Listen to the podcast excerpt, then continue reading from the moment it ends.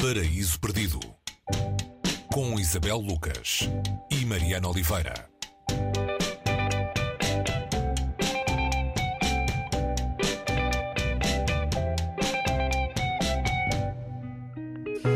Hoje no Paraíso Perdido vamos, eh, vamos parar este estranho tempo verbal, pretérito presente, eh, é o título do livro. A autora é Maria Cecília Correia. O livro teve uma primeira edição em 1976 e há coisa de dois anos foi, foi reeditado por ocasião do centenário do nascimento eh, da autora. É difícil para já dizer o, o que é, não, não é um romance, é, é, poesia, são crónicas, são cartas, são registros de diário. É o que, Isabel, o, o pretérito presente? Olá Mariana, este pretérito presente é, é, um passado que se faz sempre presente, não é?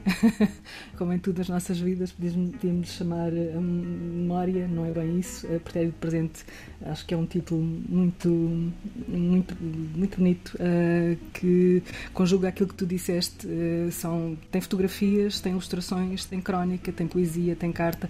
As ilustrações um, não são da autora, são as únicas uh, coisas aqui que não pertencem à autora.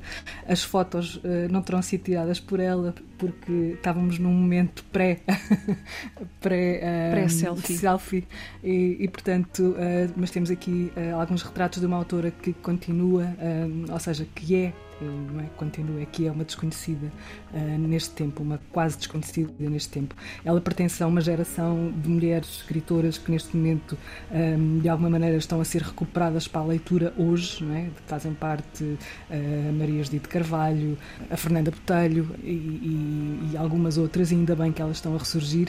A Maria Cília Correia é sobretudo conhecida uh, ou reconhecida pelos livros infantos juvenis que foi escrevendo ao longo, ao longo da sua vida. Ela nasceu em Viseu, uh, viveu a maior parte do tempo em Lisboa, foi mãe, se calhar esse, esse lado de, de, de ser mãe de, de, muitos filhos terá de alguma maneira uh, despertado essa necessidade das histórias para crianças, mas uh, ela também é foi uma escritora para gente crescida, se assim se pode dizer, e uh, o tom e, e, o estilo e a prosa e a qualidade da prosa que este livro, que os textos que fazem parte deste livro contêm uh, são uma marca dessa, dessa qualidade e desse, desse, um, desse dever que cada um de nós que tem uh, que pode chegar a, a, a, alguns leitores tem de, de divulgar. É, era, muito bom que Maria Cecília Correia passasse de ser uma, uma quase desconhecida para uma escritora lida, até porque a obra dela não é tão extensa quanto isso, e cada um destes breves textos são pequenas maravilhas e não, não foi à toa, ou, ou, se, nós, se há aqui uma suspeita em relação àquilo que eu, que eu estou a dizer, eu não sou, não sou uma, a única pessoa que gosta ou que gostou de ler, uh, de ler Maria Cecília Correia, que eu também não descobri há muito tempo. Um, o, o, pensador Agostinho da Silva chegou-lhe a chamar uma das grandes escritoras do século XX. Portanto, a Maria Cecília Correia Uh, não é fácil encontrar livros dela, talvez em alfarrabistas. Uh, a edição de que aqui se fala foi uma edição especial, como tu disseste, e, e se calhar entrar aqui num, num, início de texto. Os textos são, são muito pequeninos e, e há o primeiro texto aqui que se chama A Rosa e diz assim: Nasci no signo da rosa. É talvez um signo único, mas um signo como outro qualquer. Em novembro, no quarto da mãe, havia uma rosa, nada de especial, julgo não sei em que jarra, em que cômoda, em que mesa, mas ela estava lá quando eu nasci.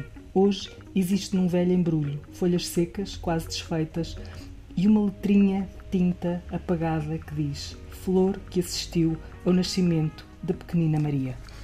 Uh, os textos têm muitos uh, este conteúdo íntimo, uh, levam-nos para o lugar da casa, o, lugar, sobretudo, onde, onde as mulheres deste tempo viviam, por mais independentes que fossem, por mais profissionais que fossem, esse reduto de, de intimidade, esse refúgio que muitas delas souberam passar para o lado público, misturando-se na rua.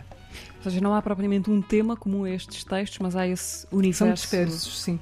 São textos que contêm este, esta espécie de intimidade, uh, uh, uns mais, outros menos, dependendo. Uns mais extensos, outros. Este é muito curto, há uns que ocupam duas, três, quatro páginas, depois uh, há poemas e há ilustrações de, do António Castilho.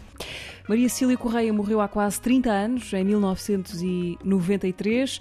Oportunidade para descobrir ou redescobrir agora esta autora, o livro Pretérito Presente, de Maria Cília Correia, com ilustrações de António Castilho.